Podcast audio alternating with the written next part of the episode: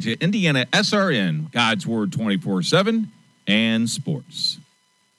This is Behind the Stripes. Thank you for joining us as we take an honest look at the men and women we call officials, the professionals who make it possible for us to enjoy the games we love. They are the authority on the field, on the courts, on the diamonds, and on the ice. Behind the Stripes is here to support our officials, athletic directors, coaches, players, and fans by bringing attention to good sportsmanship, strong leadership, selfless teamwork, and respect for others on and off the playing field. Now, let's join our host Keith Myers and his guest guest for today's show. Well, hello and welcome to Behind the Stripes, week number nine. Keith Myers along with Brenda Hilton. Good morning, Brenda. Good morning. Uh, it's a great day. If you want to contact Brenda, you can reach her at brenda at officiallyhuman.com. My email address is coach at indianasrn.org. You can follow us on Twitter at indianasrn, and we want to thank all of our listeners uh, for the the support they have had. I, I, don't know about you, Brenda, but I get a lot of emails and a lot of comments, and boy, we've had some great guests. We have, we have, and I'm very excited for today's guest with uh, Ralph with Referee Rant. Yeah, and Ralph is on the hotline with us, and, and Ralph, you know, you I look here, you officiate eleven sports. Is that correct? Yes, it is. Good morning, guys. How's everybody doing today? Doing well. Good. I don't know if I've ever carried 11 licenses. I think the most I carried was four, but 11. Holy smokes. well, listen, yeah. there's a technicality with it because I consider uh, boys basketball and girls basketball in the state of New York, uh, they follow different rules. And um, for the girls' side, they do women's college NCAA rules.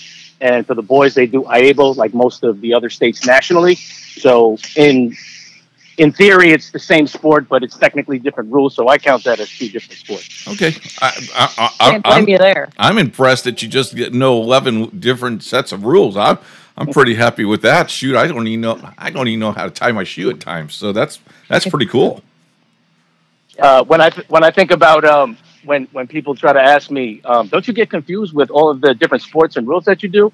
Um, that's like saying, do you get confused when you watch a TV show? And if you flip the channel and you watch another TV show, do you get confused of what show you're watching? I don't think so. So it's the same thing. It, you Great analogy. You can only go as you can only go as as far as your mind takes you. So oh, if you think you have go. that limitation, then you will. I like yeah. this guy. This guy's going to be good guess. he is. He's going to he's going to teach us a lot today. So um, a little bit of history. Ralph and I got connected. Um, gosh, Ralph, was it six six eight months ago? Yeah, about six, eight months ago. This was pre-pandemic. This was around January. Um, I, I, saw your appearance on Crown Refs, and it was very similar to the things that I was doing. Um, I try to raise awareness of officiating, and not so much of just like uh, the benefits, just more so of, um, I guess, bringing, peeling back the layer of, of just realizing that we are such a vital asset to the uh, offici- uh, the the sporting industry. Mm-hmm. And I think what was always disappointing is that you know players always had the stature because they they, they make the game go, and coaches obviously are the teachers of the game, and they, they imbue their wisdom onto players. And then, of course, there's administrators who keep the score and, and keep all the games uh, organized. But then when it comes to the officiating, sometimes th- there's a disconnect between um, what people perceive of what it is and, and what it is. So only people that are kind of like behind the scenes and understand the people that take it serious in the officiating game, how much work we put in, um, how we treat it as a craft, and how important we believe that sports are and how much passion we have for the love of sports. And that's the reason why we do it. But for some reason, um, in this industry, in the officiating industry, uh, a lot of people look at us as if we're the enemy, especially if somebody's a fan and they're slanted with one particular team. They get disappointed when it doesn't go their way. Yeah, for sure. So, how did you um, get started in officiating? Okay, so about ten years ago, um, I was ref- I was I was playing with all of my friends uh, at my college, um, Hofstra University, which is located in Long Island and in New York. What we used to do is every Saturday we would get a bunch of guys and we would play flag football. And I thought I was pretty good. I never dropped the ball. I probably had um, a little bit more resin than most people on their gloves. Uh, but I would never drop a ball. uh, I would always get, I would always score like two touchdowns. I'd get an interception. And I was like, oh, you know what? I, I had a nice chemistry with the quarterback. And he suggested, you know, we should go play in our local flag football league. So I thought about it, and uh, we ended up doing that. And I remember how much of a tough time that we had because we never played with referees. And I, I, for some reason, this will always will stick out to me. I remember going there at 2 p.m. and the official that was on the game, uh, God bless his soul, his name is Lucis here. He was my first mentor. I remember how upset he was, and, and I was trying to understand why he was. And, and he told me that this was his sixth game of the day. And then I just started doing just simple mathematics. If this is his sixth game and he made forty dollars every single game, I said, "Wow, that's a that's a big score for for one day." So I just was peppering him with questions. I'm like, "How many days a week do you do this?" And he said, "Oh, I only do this on Sunday." And I said, "So what do you what do you do with all that money?" He's like, "Oh, you could do a whole bunch of things. I could put it away for vacation. You could put it away for insurance. You could uh, probably buy two weeks worth of groceries." So I remember that conversation and I only remember that because his partner in the backfield of that flag football game was completely inebriated. He was out to lunch. And I was asking him during that game, I said, How much money is he making? Because he looks like he's not nearly working as hard as you. Oh, he, he's out to lunch. What that's what Lou said. So that always stuck with me. And I remember just thinking that whole week, I'm like, why am I playing? I, I should be refing. So then next week, it was the same field and it was Lou, but it was a different partner, somebody that was a little bit more uh, not out to lunch. And uh, this was around 8 a.m. instead of 2 p.m. And I said, "Hey Lou, how many games do you got today?" And he said, um, "I only have I only have five today." And I said, "Oh, that's that sucks that you don't have the the sixth game for you." He's like, "Yeah, but I get to go home early." And I said, "What happened to that um, that other official that that seemed like he was uh, hungover from the night before?" He said, "Oh, they they got rid of him." So I said, "There's got to be a spot open there, right?" And he's like, what, what, what are you talking about? Don't you want to play? And I said, I don't know. I, I think I can do this every week. And you know, I kept peppering him with questions, and he was like, you know what, just just give me your phone number, and we'll stay in contact. So he he didn't contact me for about six months, and then one day out of the blue, it was around the same time around now, um, he said he calls me up and he he says there's a class going on at uh, six o'clock, and it was already three thirty in the afternoon, and he's like, if you want to get signed up, just add, just tell them, mention my name and, and, tell him, I know you're not registered. And I'm like, that's it. And I'm like, it's too late. It's 3:30. And he said, do you want money or not? And I went, uh, I mean, I guess. So I went there. I had no idea what was going on. And literally the next week, I was on the field with Lou, and I was in the backfield.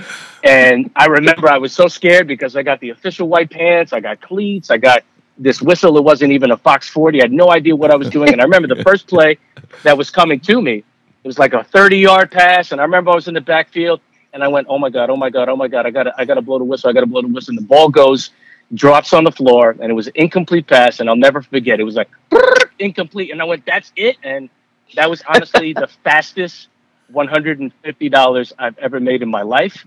And I remember saying to myself, I wish I can do this every day. Um, to the point where Lou was like, You want to do it every day?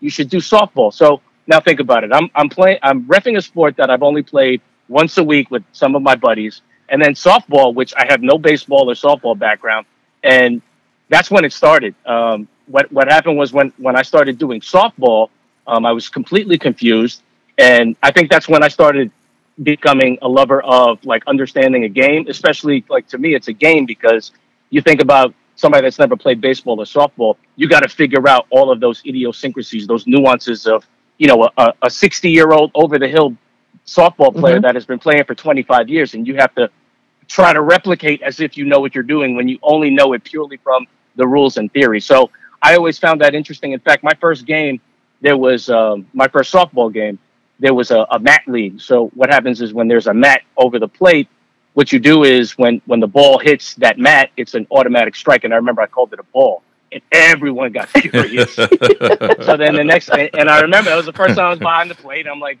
you know, I, I don't know what I'm doing, and I'm trying to show a brave face as if I knew what I was doing. And they're a little bit rough because what they do is they'll bring 24 packs to the game. You know, they're trying to have a uh-huh. good time. This is like their respite. So, and I remember that the, this the next half inning. What happened was um, for the next team, uh, there was a screamer down the right field line, and it was completely, completely um, fair territory, and I called foul ball. And basically, both teams were giving it to me for the next seven innings.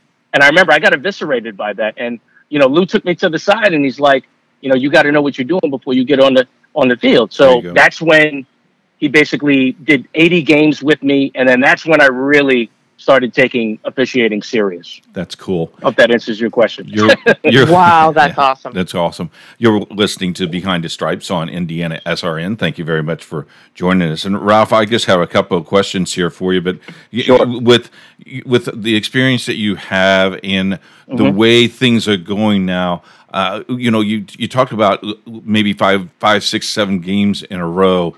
You, you know, now guys are doing that because there's not enough officials to do that. And I think if coaches realize uh, the first question they should ask when they walk on the court is, "What game is this for you?" So they understand that referee's um, maybe attitude that he may have because the guy working fifth, his twelfth game is much different than the guy that's coming on the field working one. Talk a little bit about the shortage and how many guys are working eight or nine games uh, on recreational sports a weekend.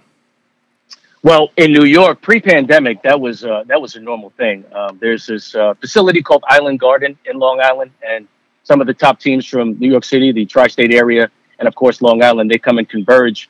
And what they do is they have about 60 different facilities where they service all of these games that really start, especially during the weekend. It starts literally from 8 a.m. to all the way till 9 p.m.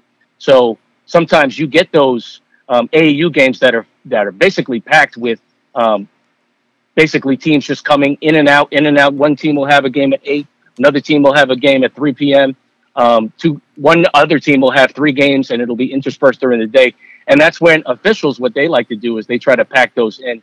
Um, and you know those those basic uh, schedules and uh, assignments are basically reserved for the veterans that know that they can handle that. But um, to answer your question with the shortage, it's a little different, I think, with the pandemic because I think, especially in New York, we've got so ravaged by the coronavirus. It really hit us so hard. Um, it really upended the uh, AAU uh, season over here. Normally in April, that's when you'd have those those ten game uh, a day uh, schedules, and we haven't had any of that. And for me personally, um, I feel kind of uneasy officiating. Um, I've been doing a little bit of flag football here and there, but in terms of basketball, I haven't seen really a concrete plan of what they're going to do in terms of safety, Mhm. um, in terms of you know testing for fans, um, how many fans are going to be participating, how are they going to socially distance players. So for me, once I see a concrete plan, because I already see how serious, and I think across across the country, you can see that when people eased up, you can see that those spikes really happen. So uh, for me, I'm uneasy. So I don't know how that plays in with the shortage, but in terms of pre-pandemic, I think um, I think officiating is really like a hidden gem, and I think also the perception of players that are trying to transition from coaching, they only think that coaching is the only outlet. I think some people also think that uh, athletic training also could be another outlet, and for some reason, officiating is always kind of like the last on the totem pole, like you've basically resigned to the fact that you're not going to be in a sport. And I think I think really the shortage comes from just a lack of awareness of how great officiating is because of what the perception is, especially when you get to the pro sports. So, I mean, if, if both of you guys watch the NBA and you see the vitriol back and forth from a professional athlete, they feel emboldened that they can say anything because let's think about it. For all intents and purposes, somebody like Draymond Green, he's probably making more in that game than official an official is making in that year. So they already feel they're coming from a different place of, of authority. Now, when you go into the amateur level, it's a lot different. So I always say to officials, if you're not doing a professional sport, more than likely you're going to be officiating somebody that's not getting paid. So it's a little different in that situation. You have to have more control. At the pro level, if that's the only thing that you can perceive that officiating is, then you're going to think of it as as basically you're just a, a pinata and you're you're just getting beat up by the vitriol by the by, and the crowd. So I think if we kind of learn, we give people the awareness, especially if they're not exposed to officiating, if they if they have those two distinctions between the pro level and the amateur level, I feel like we would get a lot of officials. But that starts with somebody like me and Brenda, where we have to be on the grassroots level to understand the benefits of officiating. You know, Ralph, one of the things that I've always been intrigued about, and we don't hear a lot, and when we go out to talk to people about recruiting people into the officiating craft, is the amount of money that people can make. Back to your very first point on the two hundred and forty dollars, Mhm. it's like people don't they don't grasp that as much. I don't think. Somehow we got to figure out how to push that message a little bit stronger as well. Right. And, um, you know, I, I go back to Lucy, Sear, my first mentor. I remember after the second week, I got hooked because, like I said, I made $150 in less than three hours. I can't think of any other side job that you can go to. You can't you can't walk into Best Buy and command fifty dollars an hour. You can't walk into Target and then all of a sudden not be a manager and command thirty five dollars an hour. So when I tell people that officiating you can really command thirty dollars, forty dollars, fifty dollars a game, people get intrigued. But again, that perception of getting yelled at sometimes it it doesn't square with them in their head. Um, exactly. You know, I was I was trying to think about it in a sense of when when Lou told me the second week, I said, "How do I get more games? Because I want more money." He said, "Don't worry about the the amount of money you're going to make. Just think of it more so that if if you get really good at this, you'll get you'll get more opportunities to make more money." And I was very steadfast in remembering what he said to me every time I got an assignment because you know when you start comparing yourself and, and thinking like somebody's getting more games and you're getting less games that's not really the basis of why I started. You know, like yes, the mm-hmm. money was good, but at the same time, I enjoyed myself. I can't think of any time some you know, some people they they really are sometimes disenchanted with their job and they're only doing it for a paycheck. This was the first time that I got fully compensated with something that was fun. So I think if you angle it in a way where it's fun, you're getting. Mm-hmm. I mean, think about it. Everyone goes to the gym, right? When pre-pandemic, you have to pay money to get a membership of the gym. What if I tell you there's something that you can get physical activity, mental activity, and you're getting paid handsomely, that's something that, that, that might be appealing to a lot of people. Exactly. Right. It is halftime at Behind the Stripes. We'll be back after this. You're listening to Indiana SRN, where you're always in the game.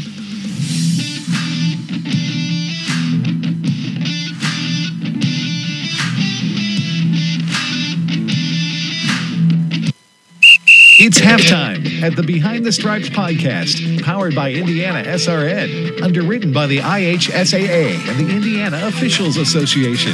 If you would like to be a part of our sponsorship, please contact us at info at indianasrn.org. We want to hear from you. Contact Keith Myers at coach at indianasrn.org or Brenda at brenda at officiallyhuman.com. Now let's join Keith for the second half of Behind the Stripes, powered by Indiana SRN. Becoming a licensed sports official is a great way to make a positive difference in the community and support the over 160,000 Indiana student athletes that participate across 21 IHSAA sports. Sports officiating allows you to stay connected to the game, become a role model for our young student athletes, earn extra money, and support the patrons and communities of our IHSAA member schools. To learn more about becoming a licensed IHSAA official, log on to ihsaa.org/officials today. Do you want to hear your favorite team on IndianaSRN.org? It's easy to do, calling all the play by play and colored commentary. High school sports, along with U Sport, Mr. Wizard is waiting for your call. Contact him at 317 443 0052. We're ready for every touchdown, basket, and goal. Contact Mr. Wizard 317 443 0052. You're listening to Indiana SRN, God's Word 24 7 and sports. Back with the second half of Behind the Stripe, Behind the Stripes, Keith Myers, Brenda Hilton. With us is Ralph. He's from New New York City. I kind of I kind of like that, Ralph. That uh, we've we've had guests, uh, Brenda, from everywhere, and uh, the Big Apple is famous for great basketball. And uh, is that one of your favorite sports to officiate, Ralph? So believe it or not, when I started officiating, basketball was like my fifth sport. And you would think that I'm such a lover of the game. Um, I've been coaching volleyball for uh, yes. almost 21 years. Love it. Uh, that's I, I'm I'm too close to the game that I would never officiate it. And um, but basketball is something that I've played all my life. So once I started realizing, you know what, if I'm really good at this officiating game, why don't I do a sport that I really love? And once I started getting into basketball, um, once I got a taste of New York City basketball, I was hooked because it's something that it, it, you really get through the wringer. I mean, some of the top prospects um, in high school play here on the boys and the girls side. Uh, some of the best Division One, Division Two, Division Three athletes get interspersed through the nation. Of course, we uh, always produce some of the top pro athletes that that uh, have ever graced New York. So it's it's a jungle. There's always uh, a, a large crowd. There's always a, a, a rambunctious uh, coach um, and and the players really get into it. So if you can make it in New York, as they always say, it applies to basketball too. You can make it anywhere in officiating. Hey, Ralph, um, quick question for you. Is New York, are they playing any youth sports at all right now? Uh, some of them are playing flag football. Some of them are playing um, lacrosse. A lot of the socially distanced. Matter of fact, there's a couple of fields um, across when when I'm driving home. I see a lot of baseball games have been played, but in terms of indoor uh, basketball, they they really have shut that down. I know Governor Cuomo, as you all see, he's uh, nationally televised.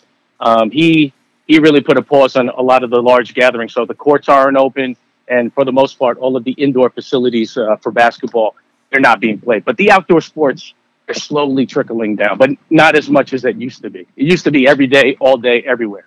Yeah, yeah, okay. So tell us a little bit about referee rant and how did it come to be? Okay, so a lot of things that we touched on uh, before of you know money and and refing and doing something that you like um, really came to pass when one time I think I was in between games. I went to visit one of my friends, uh, Wayne, who works at a local restaurant. It's called Smashburger, and it's about five minutes from my house. And I remember speaking to him. It was around eleven thirty. I was getting food uh, for my wife, and what he was saying was, "Oh man, I wish I w- didn't have to be here." And I asked him, "How long? How long are you going to he- be here today?" And he said, "I'm going to be here till 10 p.m." And I said, "Let me ask you a question." Uh, and I don't want to be uh, intrusive to your situation, but how much money are you making? And he's like, I'm making twelve dollars. And I said, you know, you could learn how to referee basketball, and you could probably make fifty dollars for one game, and you could do three games at nine a.m., ten a.m., eleven a.m. Probably in the gym that's five minutes away from here, and you can make as much money in three hours, and you can spend the rest of the nine hours that you would have been here to figure out what you really want to do. And he got really intrigued when I said that to him. And he said, Well, I don't know how to start. And I said, Well, you know me. And at the time, I think I was repping about six, seven years. And, you know, I have tried to help people and I try to persuade them to officiating because of the marriage of the physical, the mental, and of course, the, the monetary uh, advantages that it presents. So um, after he after he told me when I told him that I would help him, um, you know, he thought about it, and I think about two weeks later, I came back, and I'll never forget. He he looked at me, and he was like, "That's a travel." That's a travel." He went, he went. I went on YouTube, and I didn't see anything about learning how to ref. And he's like, "You know what you should do? Why don't you make a website on refereeing? That way you could teach other people just like me instead of just leaving it to me. Why don't you just write?" You know about referees. You're always because I would always come there on my breaks, and would I would always be in my referee uniform without the uniform, uh, just like the black shorts and, and black socks. So he always knew that I was refing. So once that kind of crystallized in my mind, I remember I had a flag football game, and it was about I want to say um, like a Thursday night, and I remember it just kind of came to me because the coach was like, um, he was like, "Ref, can I rant to you?" And I'm like, "All right, go ahead." And so then he just kind of like laid it on me, and I went, "Okay." So then I started thinking like rant is a negative word. There's a negative connotation when you think about that. You think the players are ranting, the coaches are ranting. So then I said, how come referees never get to rant back? so I was like, you know, let's make this a positive connotation. And then I started to think like, you know, there's one thing to think about one of these websites, but then there's another thing to execute. Oh yeah. And you know, when I figured out about websites, especially like in the refing community, it's always like really great information, poor presentation. Mm. And then I think about uh, a website that has great presentation. You know, sometimes I would see these beautiful websites of this local association, and the last time it got updated was 2015. Good So I said to myself, I'm not going to make a website unless I have like 10 solid like topics of a blog or anything. So I remember after that flag football night, once I got that name referee rant, I really just jotted a whole bunch of notes on my iPad and I started thinking, okay, let me let me try to come up with 10. I was up all night, Brenda. I was up all night, probably till 4 a.m. because I had about 80 ideas. And that's kind of when it started. I just wrote one and I remember I was like, okay, so I figured out how to use WordPress and then it just kind of like it just kept coming to me. And then people started getting involved and I said, you know what? I, think a lot of people like listening to podcasts. I know I always talk to all of my friends that referee uh, during the, the course of the season, and I talk to them on my way to the drive. But then I think about all of those pre-game, those halftime, those post-game speeches that we would have, where we would share information. And you know, refing with a partner is kind of like when you're going on a date with somebody and you're going to the movies. You're not really getting to know them. You're watching something with them, and you're experiencing something with them. But it's like minimal talk. You have to talk to them before the movie and after movie of what you thought. So Yeah. I, I always thought like, why don't I bring the pre-game and, and the post-game and the halftime speech to everybody, right? Because sometimes they don't get they don't they're not afforded to referee with some of these great officials that I've been able to. So um, I always thought I had a good knack of asking them the right questions. So you know what I said? Let me start a podcast, and what I did was uh, my first episode was with my friend Jeff, who was a flag football official, and we just had a conversation, and it was pretty good. I had no idea how to edit it, and Keith, know you know you know what it's like to edit podcasts. It's, it's a tedious uh, thing, Oh, and yeah. then so so basically after that, I got another friend, and then another friend, and then I'd say after about ten of them, and I always I always give advice of, of people that are trying to start a, a podcast. I always say get up to ten, and that's why it's ironic that I'm on the tenth one, which is Yeah. awesome. Um, I say get to ten, and then and then we can talk. But after the tenth one, I, I asked my interpreter of my local association for basketball to be on it, and he had no idea what he was because he's like an 80 year old man. He's like, "What's this radio show that I'm going to be on?" so I asked him, and uh, he went on, and then that's when things just started rolling. You know, after that, I got I, I, that led to a Division two official, then that led to an NBA official, then that led to an NFL. You know, so after that, it just kind of went. But I think it's a unique perspective, and what I've done was I've invited players and coaches so that they could get their perspective. And for me, it just only fortifies our bond. It, it really claims our seat at the table. So that's basically, in a nutshell, how it started. And 600,000 downloads and uh, 100,000 uh, views on the uh, website later. Um, I'm just honored that I can continue this and have opportunities like this to be on this podcast. Well, you know, the 10 must be the magic number because this is our ninth show, and I, I would like to invite you back for week 10. So, can you come back next week? I, I would love to be on. Brenda, is Oh, that okay? I, I made a corporate decision. Is that okay, Brenda? That is awesome. Uh, we, we will join you next week. Ralph will join back with us next week. And if you have any questions about Behind the Stripes, you can contact Brenda at brenda at officiallyhuman.com. My email address is coach at indianasrn.org. Follow us on Indiana SRN on Twitter, and we will see you again next week. Same time, same place. Goodbye, everybody.